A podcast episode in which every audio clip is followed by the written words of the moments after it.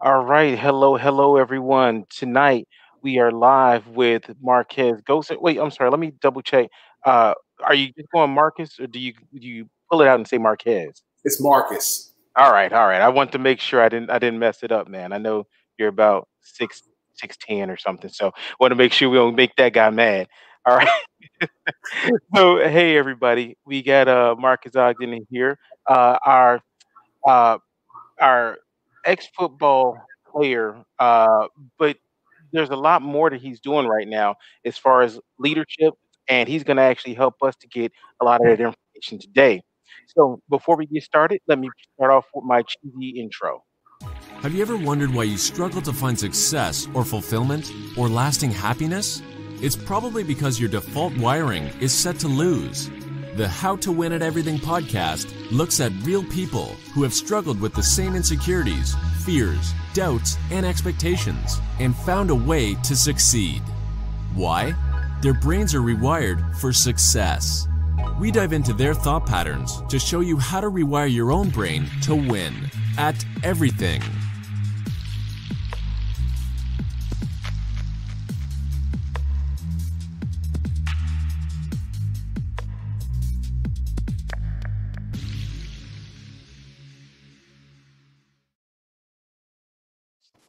All right, all right. Thank you so much, everyone, for being here. Uh, Mark, thanks so much for joining us this afternoon, well, this evening. Um, so I was uh, mentioning a little bit before. Um, we can go down the line, man, and list accolades for you. Uh, the thing I guess most of us are going to be thrilled by is the fact that uh, you spent several years in the NFL. Now, as a guy who's about five seven, I, I didn't think I had a chance, man. But to, to know that hey, there is a uh, there's some information out there from a guy who operated at what's pretty much the highest level in anything, I think thrills me and most of my guests. So, so I want to get started with uh, bringing you in on that level. Uh, tell us about your football career. So I went to St. John's College High School, the same high school that Kevin Plank, who was the founder of Under Armour, went to in Washington D.C., Northwest D.C. Uh, great sports heritage, great education heritage, Catholic high school, uh, a very strong athletic league. Uh, you know, schools like DeMatha, uh, Chase Young, who's with the with the Washington football team, and also uh, Dwayne Haskins are DeMatha grads, and then I have you know Gonzaga to good counsel. So it was a really strong league. I remember there was seven or eight players from my senior class throughout the entire WCAC that uh, went to the NFL when it came time uh, as we all graduated from college to go into that next level. And from there, from St. John's, I went to Howard University in Washington, D.C. Uh, my father went to Howard. He was a Howard Bison. He's actually one of the first class of football players to get full scholarships to play football at Howard. He went there from 1969 1972. Then I went there from 1998 to 2002. And then I got drafted from Howard University to the National Football League. Uh, I'm actually the first and only offensive lineman ever drafted from Howard. I hope that changes soon, but yeah. uh, I still have that to the record today. So, again, as a guy that went to college just to play football, and if I was going to get a chance to start for a year, two, great. But I didn't really go to school for that. I went to school to actually like be an investment banker and work on Wall Street, and get education and finance, which I have a degree. Well, that's why I studied at Howard. So really and truly, from there, the NFL just came calling as I was drafted uh, in the 2003 to the Jacksonville Jaguars, and I was Jack Del Rio's uh, first draft class. Oh wow, wow! Um, so I, like to kind of frame these things in a, in a way where we can really get to the meat of who you are because the idea behind how to win at everything is that everybody has a story everybody has a certain work that they're made for and a certain work that they have to do to get to a level of expertise. So i, I want to jump right into uh, some of the stuff. Now I, I, read your book and and and let me first just talk about my own bias a little bit. Um, i'm thinking uh, there's a book by a football player so how much is he really going to relate to all the struggles of all of us guys who are out here uh, learning coaching and trying to be coaches and really trying to lead other people. So when I got into it, though, man, I was so riveted by the whole story. I'm like, this man has gone through similar stuff to what we were all going through, or have gone through, and are going through to to build up something. So I, I really want to focus on on before you got started in in in coaching, before you got started into a business, let, let's go a little bit into your backstory. I would like to call it your origin story. So so you you're playing football, right? And and we all see that as this grand thing, but you didn't start off. Uh, you're you said you're going to school to be into finance and that sort of thing. What did your like coming out of school, going into the NFL? What did you imagine your trajectory would be like? You know, when I left Howard to go to the National Football League, I really wasn't sure. Like, I got very fortunate, had a really good agent, my brother's agent, Marvin Demoff, and I got to the Hula Bowl, was at the Hula Bowl. I played really well against guys that were at Florida State, Texas. Uh, my head coach was Mack Brown, who's now the head coach at North Carolina, Chapel Hill. He was at Texas at the time. And this really and truly, man, is being around all these kind of just phenomenal individuals and people. And so for me, there was no trajectory thought process. which just, hey, I'm going to go play football. I'm going to give it all I got. And it let the chips fall with me because, again, I'm a guy who got only one scholarship offer when he left high school. And I'm a mm-hmm. guy that was the first and only lineman so far drafted from Howard University. So you don't want to go into something like, oh, I'm going to be this, this, this. Like for me, it was just, let's get to there. You're here now and let's work hard. And because of that, I had you know, almost a six year career, and it was absolutely uh, awesome. So, I mean, I just, you know, I, I didn't really have a trajectory thought process because where I came from, the background, you know, all that kind of stuff. Gotcha, gotcha. Okay, okay. So you get into you get into your career. Uh, like you said, you had five, almost six year career. What happened that that stopped your career, or why did you stop playing ball? I had a back injury, so I was playing uh, with the Titans at the time, and I was nearly not in the best physical shape. So my father, who passed away, uh, right, un- right. relatively suddenly, you know, unex- suddenly and unexpectedly at 57 years of age. So it was just really, really tough for me. And I tried to come back, and I was just wasn't my heart and head wasn't in like it used to be. You know, my dad was my biggest supporter, so really and truly, I just lost that drive mm-hmm. I used to have, and it just didn't. You know, then when my back gave out and I saw my body wasn't rejuvenating like it used to, and I said, okay, yeah. it's time to make it this time to move on from this game because if you can't play at a high level, yeah. this game. Don't play it because you're going to get hurt. I mean, it's just you're going to get hurt. It's, or, and worse yet, you can get somebody else hurt. So that's yeah. why it's time to move on from this game when my back gave out and I just could not um, you know, I couldn't recover the same as. I used to when I was, you know, before I had that really bad injury, and also before right. I started really taking care of my body in the same fashion. So, so I know in the book you talk about the fact that your dad passed, and and that obviously is going to affect anybody. It's going to affect all of us. Um, but based on what you're saying in the book, it sounds like at that point that really did I don't know, I guess cut off some of the motivation that you had and that sort of thing. Can you can can you kind of go a little bit into uh, how much that played a role into well, your stopping? Well, yeah, I mean, it played a huge role because my father was one of my biggest, well, not one of, he was my biggest supporter throughout yeah. everything. So when you lose that support system, when you lose that cheering section, when you lose that individual who you know, you had a bad practice, you can give a call. You had a bad game, yeah. you call. You had a bad day, you can give them a call. You know, you made some mistakes off the field, you can give them a call. You know, all these different things that I had in him, and then no longer have that. It was like, yeah, not my reason for playing died, but my reason for continue to push through all the yeah, having resilience. See the, the NFL. Yeah. I mean, there's a lot to it that people don't see from the yeah. practices and the rehab to having to get yourself ready to practice and yourself ready to travel, ready to play. Yeah. The, the, the lifestyle can be very, uh, I won't call it isolated.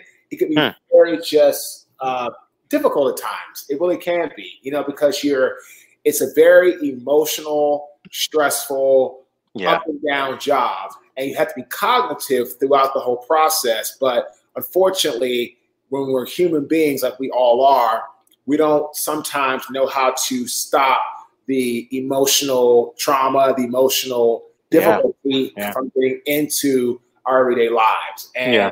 that's why I feel there's such a high divorce rate in athletes. I'm about all athletes, I can see from football and coaches, because it's just so much of a mental toll. It's a lot you have to go through. And then if you're not winning, like take the yeah. jet. I mean, you're 0 and 12. I mean, right now. I mean, you know what I mean? Yeah. Yeah. You imagine what kind of stress they're under. You're Anthony Lynn. My old my old running back coach from the Jaguars is Anthony Lynn, and now you know he's probably going to get fired from San Diego. I mean, they lost 45 nothing embarrassingly to the to the Patriots on Sunday. So yeah. you know what I mean? So there's a lot of things that go into it that this game can mess with your psyche if you're not careful. Yeah. And uh, I, I lost that individual who could ground me if I was having a bad day. And and I remember reading now your dad is is the one who was supporting you and got you into this uh into that private school, right? He's he's putting the money away for this, even when it was a case where it, it was tough, it was slim pickings, but it was still him who was giving you that support. So yeah, that definitely makes a lot of sense. Um so let's let's move it forward though, because most of this I wanna I wanna I want to keep most of this focused on what you're doing now, but I do want to set set the plate for uh, our audience to kind of understand where you came from. Now, after you leave the NFL, uh, you started a construction business, if I'm not mistaken, right? Mm-hmm. All right. Now, how did that go? Did that work out for you right off the bat? How did it go? Was it a bad deal for you? How did that work? So my construction company, Premier Enterprises, was something I started about maybe six months after I retired from the NFL, after I got through feeling sorry for myself, not transitioning well. And I ended up starting the business, and we were doing really, really well in the beginning. We were a small, you know, develop, not developer, we were a small contractor that did some real estate, you know, c- commercial projects. We did some uh, real estate uh, residential projects Mm-hmm. And we did a lot of like, you know, demolition work and concrete work. But unfortunately, when one of my mentors went out of business, there left a huge void for site work, which is what we got into. And we became the largest African American subcontractor in the city of Baltimore, state of Maryland, for two years in the area of site work. But the mm-hmm. problem was we took on a a line of business that we need to have a lot more funding for. We didn't have that. As a result of that lack of funding, hmm. we ended up getting stretched on a couple projects. We made it work. But unfortunately, in 2013, we hit a really bad snag where we hit a job where the job site went dry, and it took us about 90 days and between two between two to three million dollars, anywhere in that number, sometimes oh. two and a half, and sometimes it's over between two, three million dollars that we spent to get the job site dry. And when the job site did finally get dry, uh, you know, right, right, Kelly, it's like they did not repay the change order that they said they were going to pay. A result of that, we ended up having yeah. to file a Chapter 7 bankruptcy because I got overextended on the project and yeah. was that was that. And so I ended up so April 2012, I tell you, I was a multi I was a multi-millionaire. And then April 2013, uh, you know, bankrupt. Well, no, I wasn't. I I didn't even file a bankruptcy yet. I was so broke that I couldn't even file the bankruptcy oh. to its uh, to its full. I was trying to get myself restarted in that uh, in that process because I was just so broke that I could not even afford the bankruptcy. Okay, so so we we've seen a little bit of a roller coaster here. You're up, you're down, you're up again, you're down. Let, let, let, let me let me backtrack. What what gives you uh you know so obviously there's a there's a physical aspect when it comes to football right? You you know you can't coach height you can't coach speed well maybe but you can't coach size and that sort of thing. What what made you resilient enough to say i'm going to go through all the tough parts all the hard parts to become the first lineman offensive lineman from howard to get drafted to the nfl you know, Willie, what happened was uh, we got a strength coach my last year who's still a good friend of mine to this day. And the strength coach really gave me what I needed in the mental confidence side to really push okay. and work out and get myself in the best position to be drafted potentially if that was going to happen. So between him and then really working hard with my brother and you know trainers and all the other people that helped me, it gave me the best chance to get to that point. But again, my strength coach played a major role in that because you know he really was a big, big part of me developing the work habits and the necessary mm. strength and skill sets and speed and endurance that I needed to get to get to the next level. Okay, so so you had somebody in place who helped you out with that. What about you mentally? What what what what's your mindset at that point? What are you thinking? How are you thinking? Uh, even once the strength coach comes in, what are you thinking that gets you over that hump that says it's much easier to party to do anything else, but you're doing the work? Well, what got me over that point was when I asked my brother, "Okay, Jonathan, what do you think about my uh, my chances?" Because he was he was playing, he was a great tackle in the league at the time. He said, "Marques, look, I'm just going to tell you straight up." He said, mm. "You're on people's radar, so you got to develop the mindset that mm. you actually go for success, go for it all, give it one year of your life, party." do it, but do it very, very reduced than compared to your freshman, sophomore, junior year. Sure, sure. You're going to go out and have fun. Do it less compared to freshman, sophomore, junior year.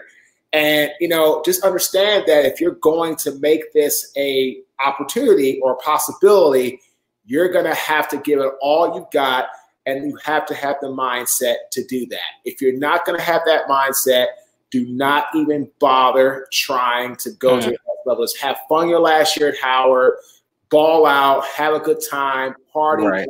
all that stuff. You'll dominate because you've already been a three year starter. But if you want to be where I am, it's mm. got to change. And that was okay. the mindset shift that I needed to get my brother giving me what I needed to give me at that at that point. I like that. So so to start off, you got your dad who's who's a big supporter you got your brother who's giving you flat out honest information and you got your strength coach now once you once you get into the nfl you, you have a you have a career uh last five six years which is typically still more than the average after you leave the nfl you said that for a while you're feeling sorry for yourself what what, what was that about what happened there well, you start feeling sorry for yourself because you lose your identity. You're like, I'm taking notes on this for myself because I always take notes on podcasts. I always felt that I didn't give it my best, even though I did, and okay. I know that I did. I'm like, well, what if I hadn't gotten hurt? What if this had happened? What if that had happened? Well, in reality, I realized today I could play the what if game until I'm blue yeah, yeah. I can do that all day. The thing is, is what is it really going to get to the point where I'm like, all right, this has to change. This needs to get things going in the right fashion. So, really and truly, I was feeling sorry for myself because I was I had lost my identity. I had been playing football since I was 14 year 13 years old. And yeah. now 20 almost 28 years old, 15 years later, poof, it's over. Done. Finished. Mm-hmm. No more. And you know, when you're known as a football player in high school, college, an yeah. NFL athlete, they don't have that anymore. It's tough. I mean, I saw one of my good friends, a guy named Sherrod Martin, who was a second round draft pick out of Troy State, played for the uh, Bears and Panthers. He made a post today on social media saying, you know, man, I, I, I had my time, but I miss it.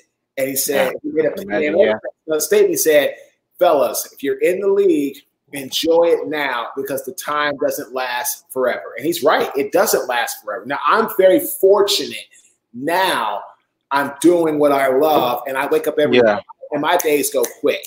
I'm, yep. I'm doing podcasts, I'm sales calls, coaching calls. Yep. It's boom, boom, boom, boom.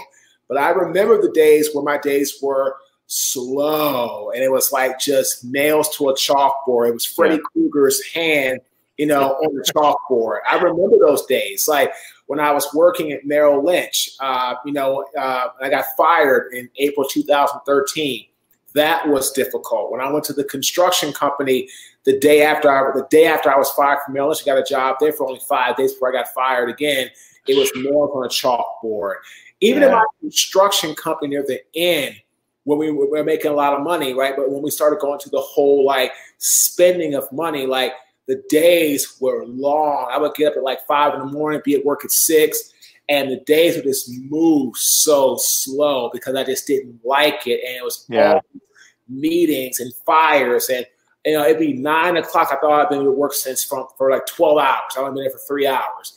Today, now it moves like that. But to get where I'm at, it didn't move like this. The days yeah. were still long. I, I went, you know, I started speaking in 2013 September, and two and a half years, not one paid job, not yeah. one yeah. zero. So I've had to really work on a high level, mm-hmm. a hard level, really, to get where I am today, where my days move with speed and efficiency versus in the past where it moved with like a sloth or it yeah, like a turtle. Yeah, turtle. Yep. Yeah, a turtle who does his days never ends. That's that difference with uh, living a purpose, living with purpose, right? You living with purpose, everything flies because you're always getting closer to something.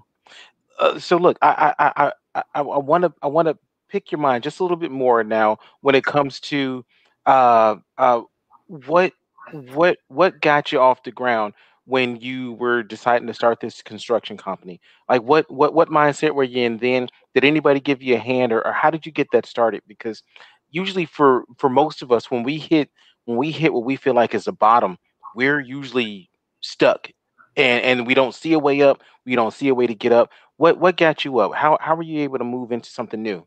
and so, be successful at it. What happened was, do you remember Congressman? Well, let me go back. So what got what it was is I went to a program at USC during my NFL career, USC development, and it was it was great, right? It was amazing.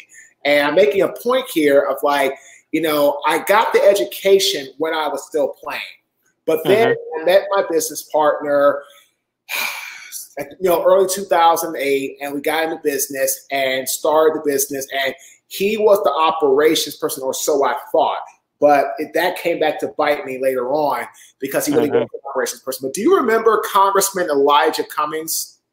Uh, sounds familiar. Yeah. Congressman Cummings is, uh, was a congressman from uh, Baltimore. Uh, he uh, Maryland.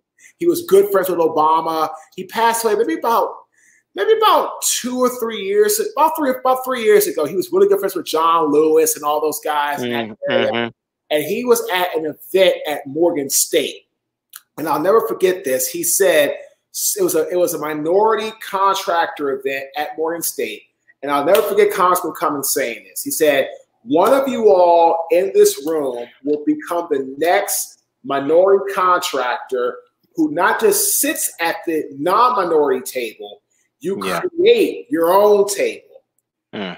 That was what I needed to hear from someone who I respected and gotcha. I thought was an amazing leader, which he was. I mean, he was an amazing idol for you know for reform and for change. And if you look him up, just one of the most eloquent speakers and just a very well respected congressman. And He did a lot for the state of Maryland, especially Baltimore City.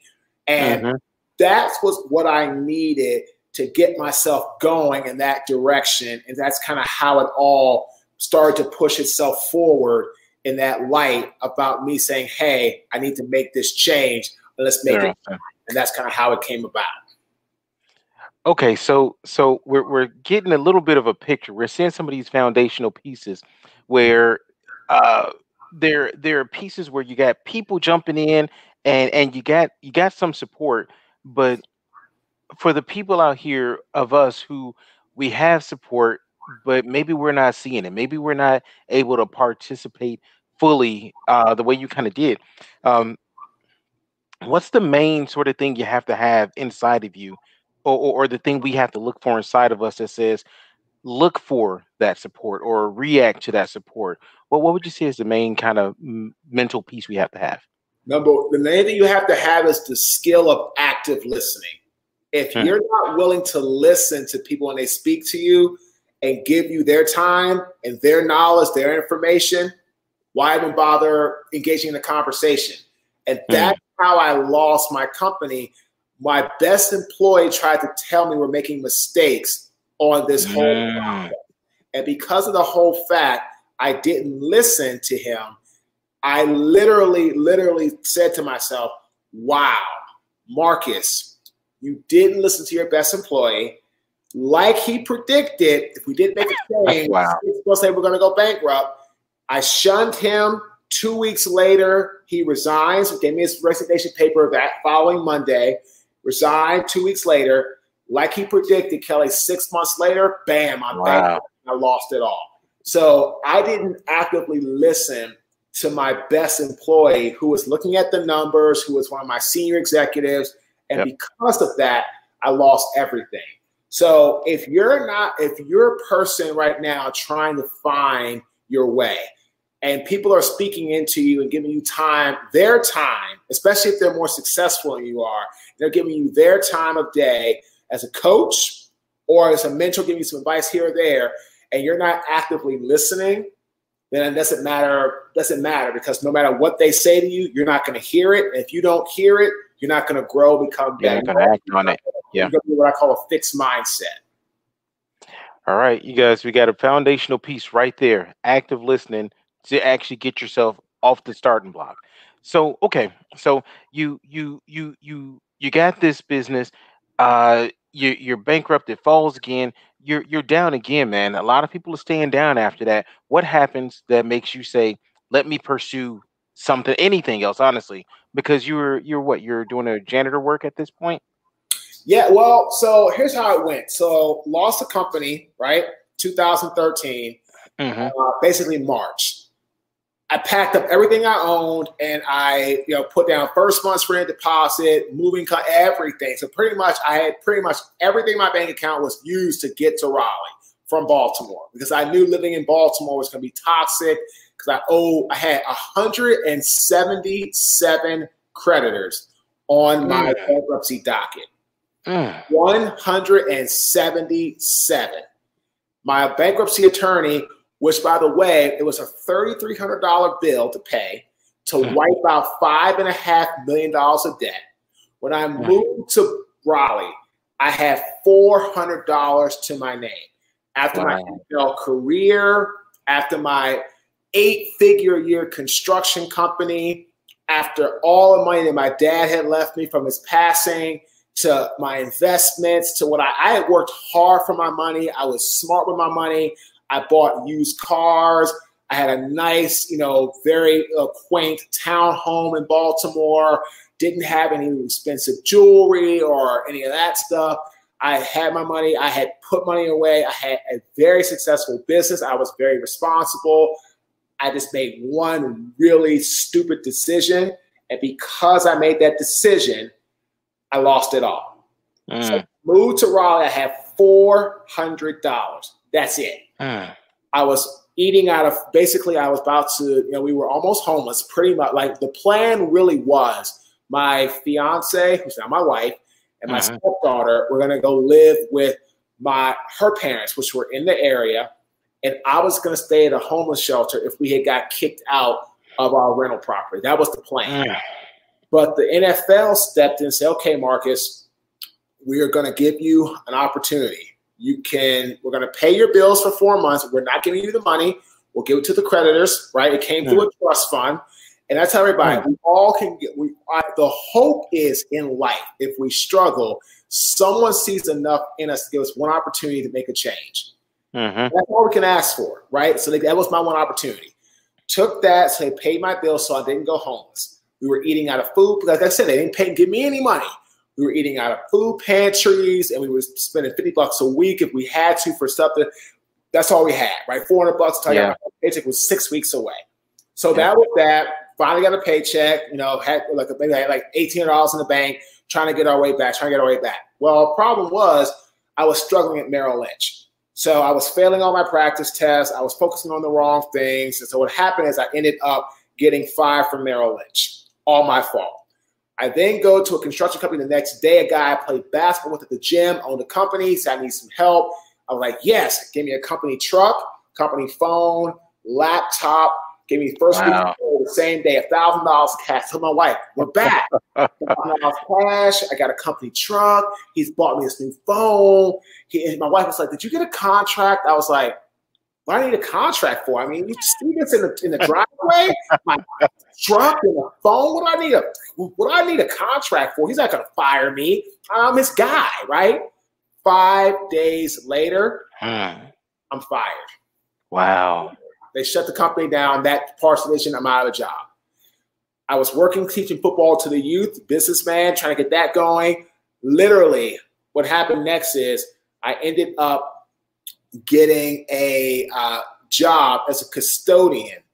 One of my clients had a janitorial business, needed some extra help. We were running low on money because we had to. Uh, we were just trying to live. The bills yeah. start coming back around October the following month. What do we do? My wife's working, but then you know she's working, but I need to make another job.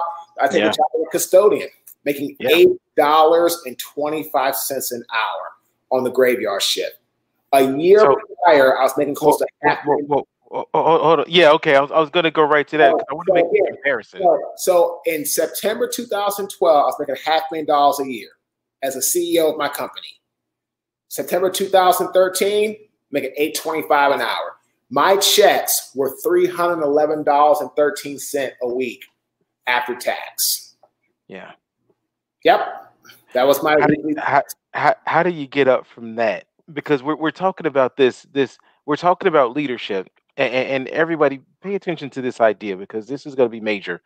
Every single one of us is a leader in our own lives because no one else gets to make our choice. So even if it's the case where we say we don't want to make a choice, we're making a choice. So every one of us is a leader. So Marques, when you say that you're down to 311 bucks a week, you got to make some choices. What what do you do next?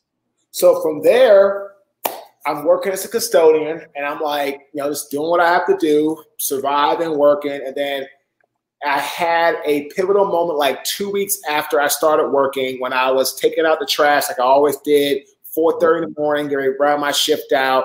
You know, that's graveyard shift. You know, 10 to 5, that's graveyard. And so I was finishing up, throwing the trash in the trash, and then from there, I'll never forget this. It's my spoiled milk moment. And actually, I just went back to that old trash can. Uh, I'll see if I can try to find a picture and show show it to you if I can.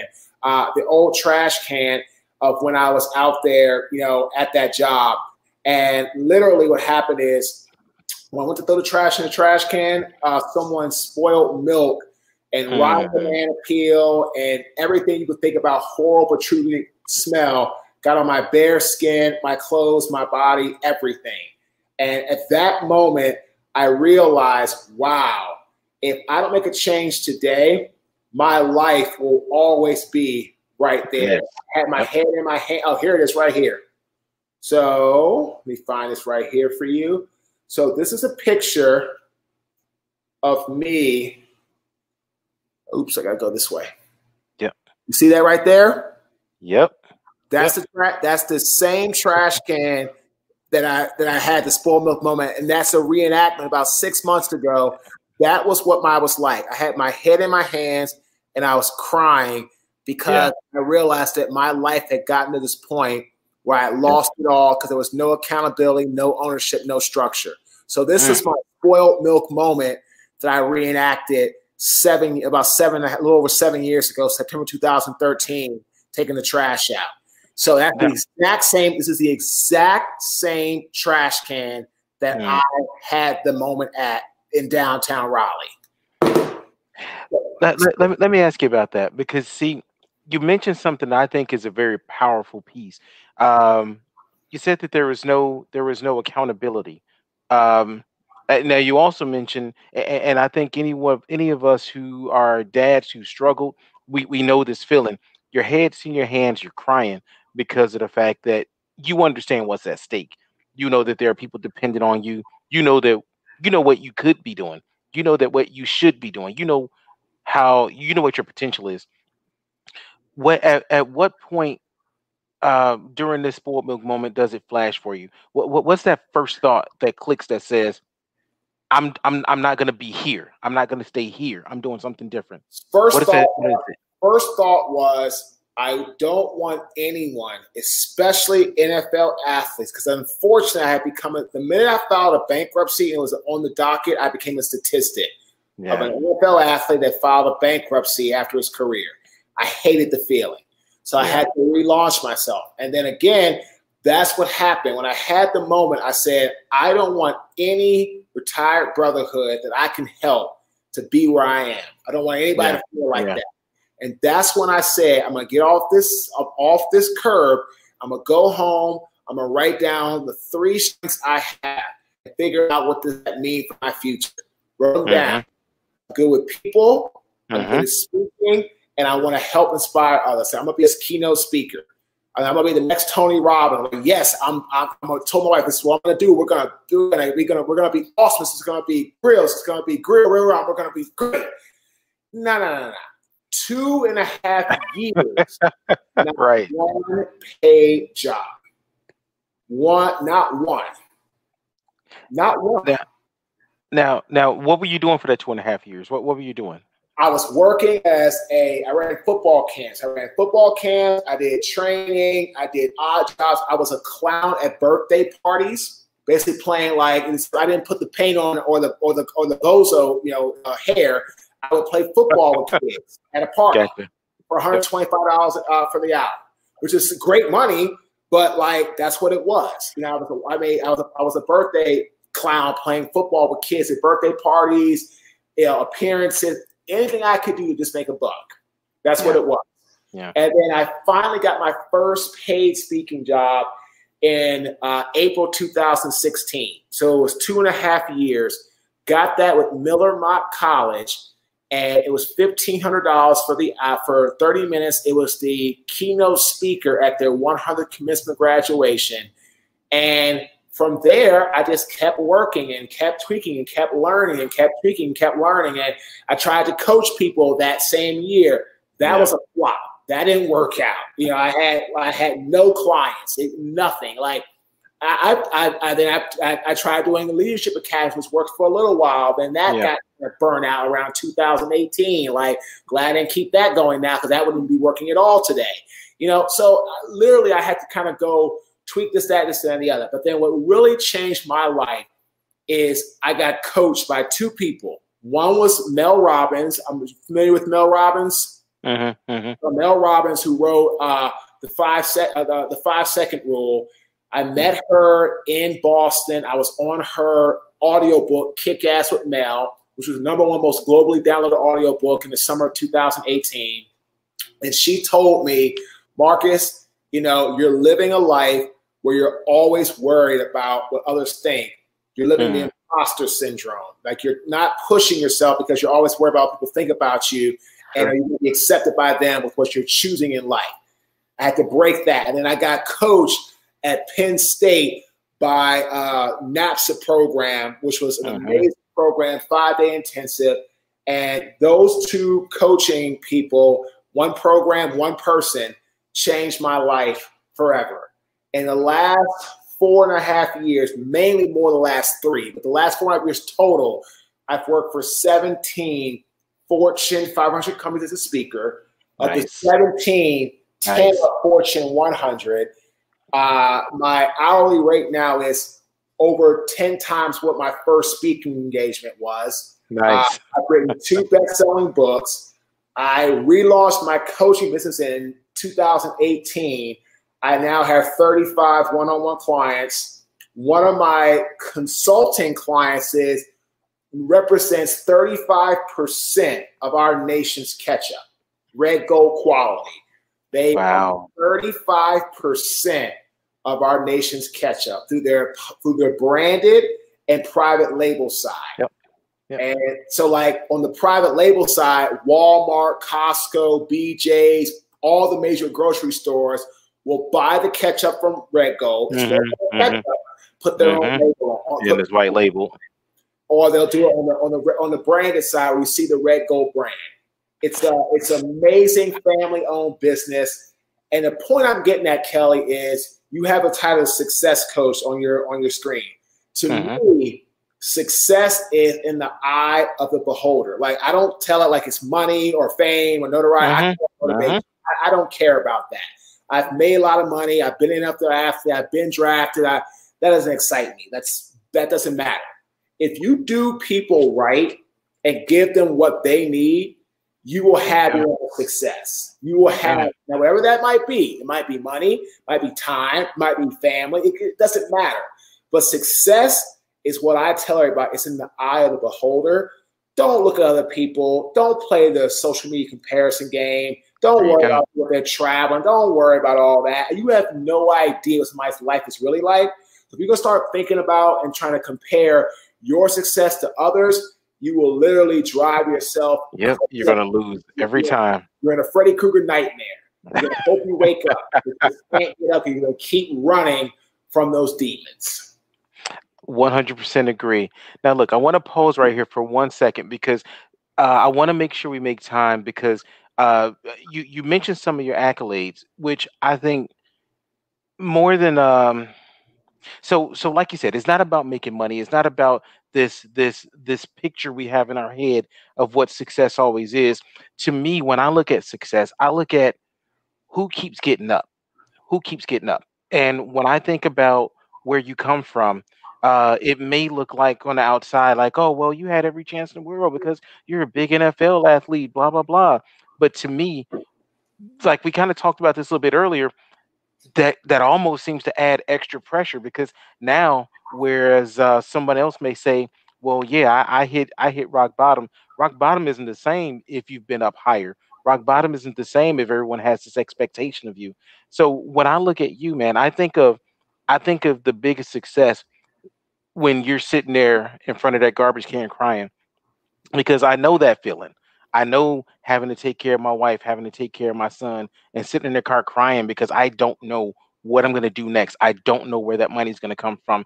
To me, the guy who gets back up and starts to work, that's a success. Like that's that that's that's how it reads to me.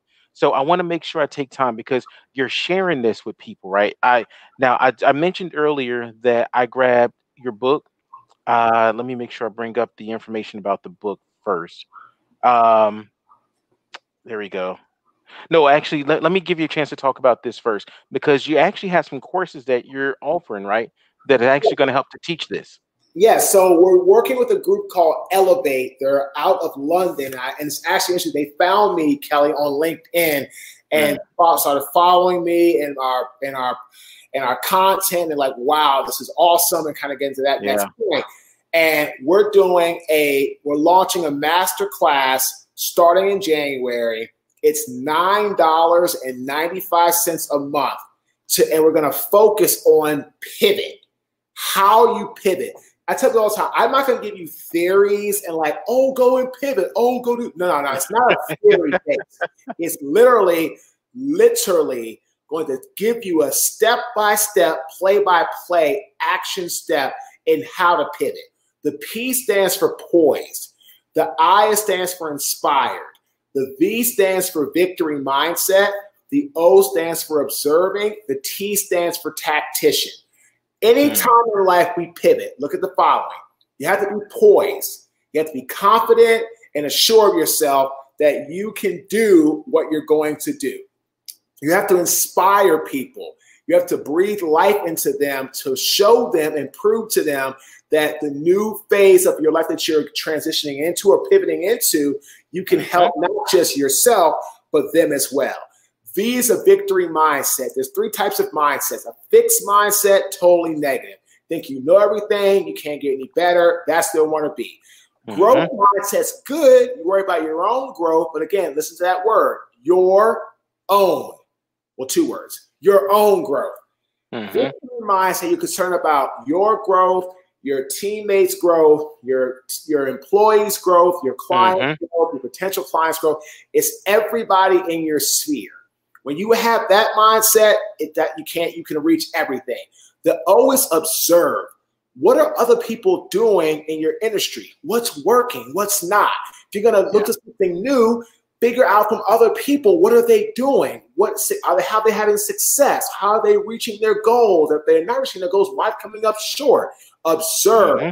your eyes your ears and pay attention t be a tactician strategy to me means absolutely nothing Tell me one time, I got it. What are you going to do action step wise to achieve your the goals and hit the finish line and go mm-hmm. above and beyond? What are you going to do? That's pivot. Be poised. I like that. Inspire. Victory mindset. Observing tactician. People pay me thousands of dollars to coach them. Thousands of dollars. The thing is, everybody can't afford that. And you know what? I don't want everybody, I don't want anybody to, to hire me that can't afford it because I don't want your money if you can't afford it. Because I'm not in the business of being a vampire and taking from people and sucking their blood. Like, That's I right. want to help you. I don't want to take from you, right? Mm-hmm. You invest what you can afford. But for $9.95 a month, you can learn what I went through to be seven, eight, almost eight years ago $400 in my bank account, flat broke, bankrupt, no, home taken from me, both cars repossessed in the same day. Mm. Same day, gone. Credit cards maxed out, no friends, no family except my brother. That's it. Gone, abandoned me. To now, where I'm on stages, where we're, we're building a brand new home to be ready in like uh, May, June of next year we have all these companies that hire us, pay us a lot of money, right? A lot of money.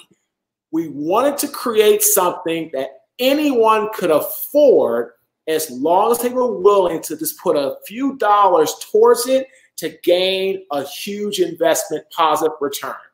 $9.95 a month to have access to what I charge thousands of dollars to people that are on the high level ticket. Just learn how to pivot. And if you can do that, Kelly, the world's yours. But again, it's not just a theory of pivot, it's an yeah. action by action by action by action by action step to get you to the finish line and beyond.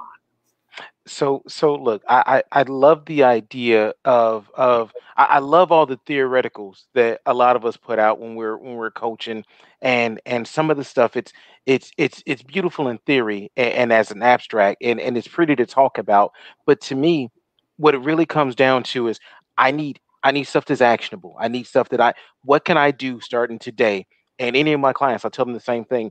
What can you do starting today? Even if it's just figuring out a plan of action, even if it's just figuring out where that first step is. So I love the idea, man, that you're that you're putting it out there. Like, first off, uh, I'm not going to pay thousands of dollars for pretty much anything because I'm just a regular guy. But something like this where I can see a value in it, I think that's awesome. I also think that it's really interesting that you you you put across.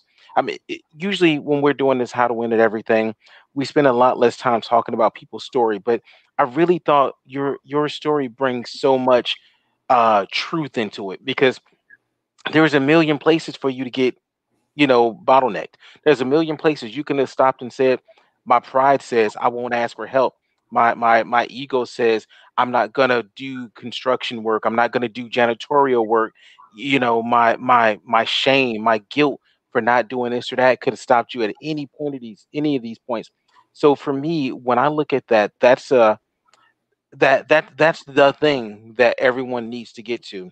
Uh, I talk to clients all the time, and we're talking about um, this this self-limiting uh, uh, self-limiting ways of thinking. What I want to what I want to understand from you is for anyone who's your client or anyone who you even just talk to to help out, how do you help them get past what they believe they can't do? Because to me, that's probably like your superpower. The way that I get people to look at where they struggle and how to get by it is the following tell me what your strengths are first, right? Mm-hmm. I tell people all the time, it's easy to focus on the negative. Mm-hmm. Don't focus on the positive.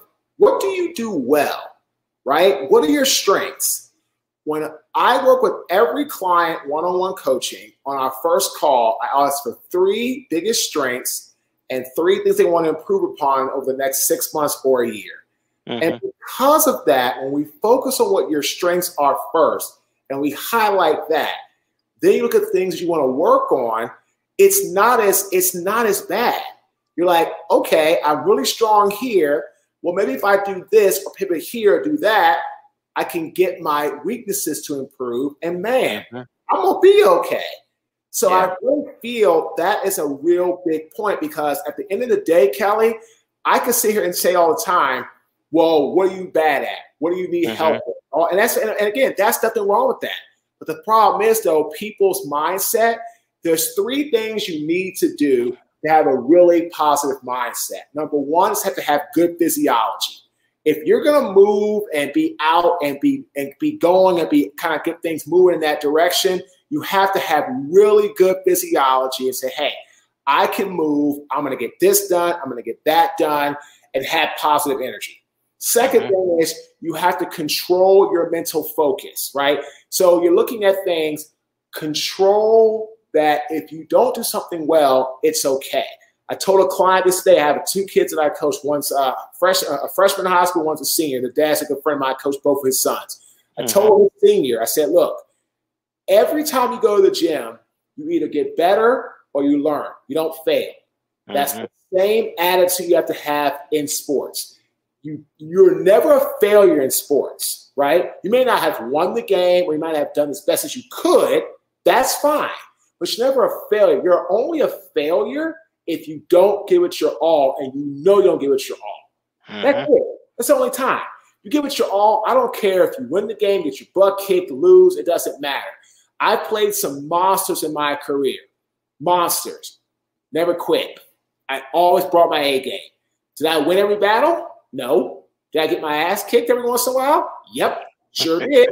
But I didn't I didn't quit, right? That's not a failure. So that's the mindset you have to have. Control your mental focus. And the third thing, for goodness sake, I made a note on my phone.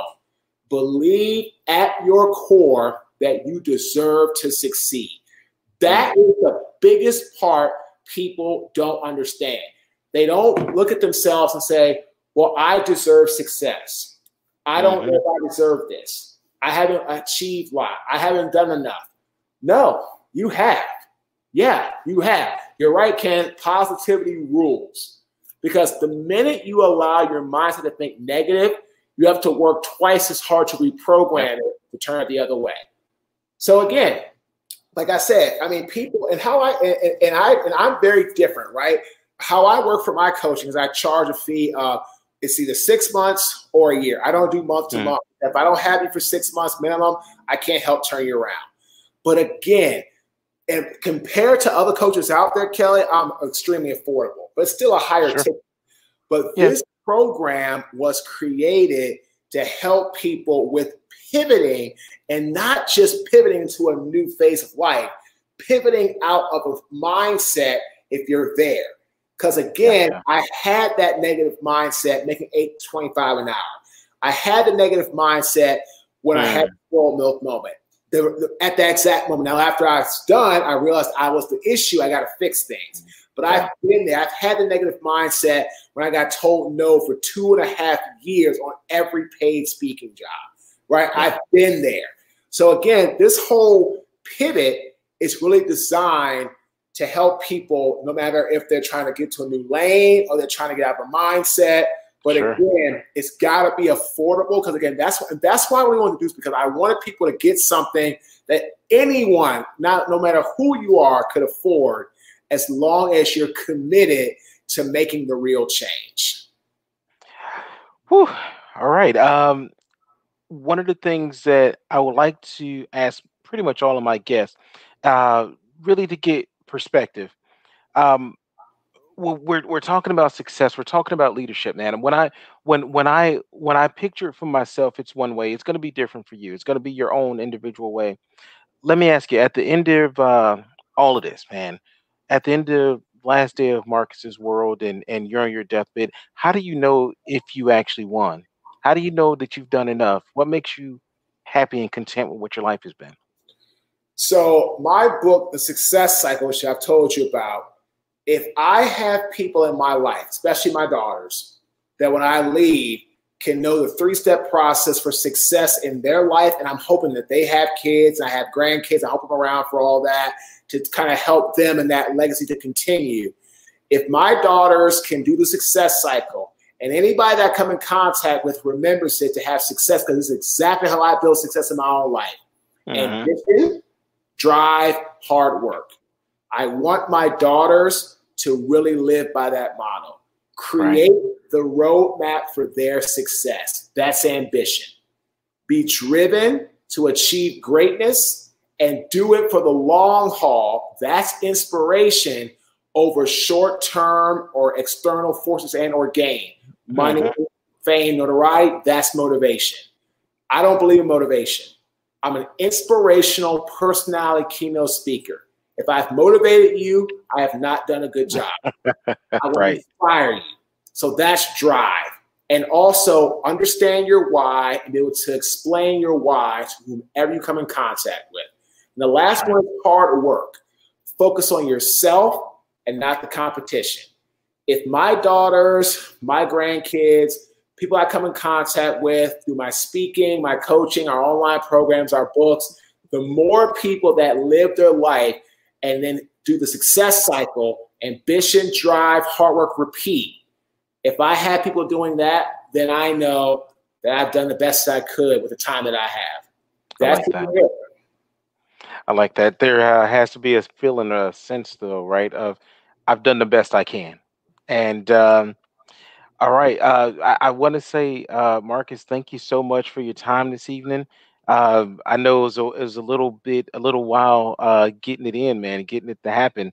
But I want to thank you so much, brother, for giving uh, pretty much all, giving your personal life and giving us an example of what it looks like to actually win against adversity.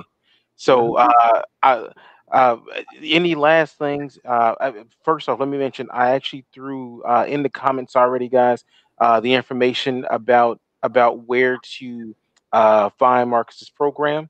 So you will see that there uh, when this uh, comes up and is posted on LinkedIn. There'll also be a link there for it there. Um, Marcus, anything else you want to leave us with? So I'm just going to say one thing to your audience. This is something that I had to learn, and I'm glad I learned it and if I hadn't learned it, I wouldn't be here today. If you're not having people speak negative to you or talking about what are you doing, what are you thinking, then your goals aren't big enough. And you have to believe it before you see it. I would have never thought in a million years I'd get here this quickly if uh-huh. I hadn't believed in myself and the journey when I started. So like if you don't believe in yourself, why would anybody else? So if people aren't talking negatively or bad about you, then your goals aren't big enough. Think about this. When I was a custodian making 825 an hour, nobody cared about what I was doing. No mm-hmm. one. But now that I'm speaking, traveling, writing two books, people are like, okay, well, all right, Marques, I guess you can do something. So, you know, you got a little lucky. You're gonna be all right. I guess you are this. And then everybody wants to tell you how great you are. You're like, yeah, no, I'm good. Thanks. Right. But now they're talking about me because I'm doing something they really aren't doing. Right. It's something, it's something about this way. If you're not being successful, people aren't going to talk bad about you. Right. Mm. So you have to prepare for that. You have to prepare for that and, and realize if people are talking bad about you or negative about where you're going, you're on the right path. Second thing is you have to believe it before you see it. And I'm gonna leave with this last one. There's three, there's two parts. There's three parts of any successful business, right? There's marketing, there's sales, there's operations. Have all three. Have great marketing, know how to sell, do your job. And then once you get past that point, these pillars are going to help you achieve massive success and beyond. Okay. Number one, make sure that you have a quality product. Invest in your product. If you don't have a great product on the marketplace, don't expect to sell it at a premium price. Number two, have operational excellence, internal mm. communication, external communication, policies and procedures, delegation of tasks to the right people, run your business with efficiency. And third, have excellent customer service. If your customers give you some feedback, positive and or negative, that's constructive, implement it and make the decisions and move forward. So again, looking at that retrospect, you have marketing, you have sales, you have operations. Then we get past that, quality product, operational excellence, excellent customer service. You do those things one fold, then twofold, you're good. Success. I feel like we're going to have to have you on again, man, to be uh, our business expert now and help us with some business tactics. Uh, look, thank you so much, Marques, again for your time, my brother. Uh, I'm gonna play us out with my cheesy outro that matches yeah. up great with my cheesy intro. And uh, and you just hold on one second. I'm gonna talk to you backstage. All right, sounds good.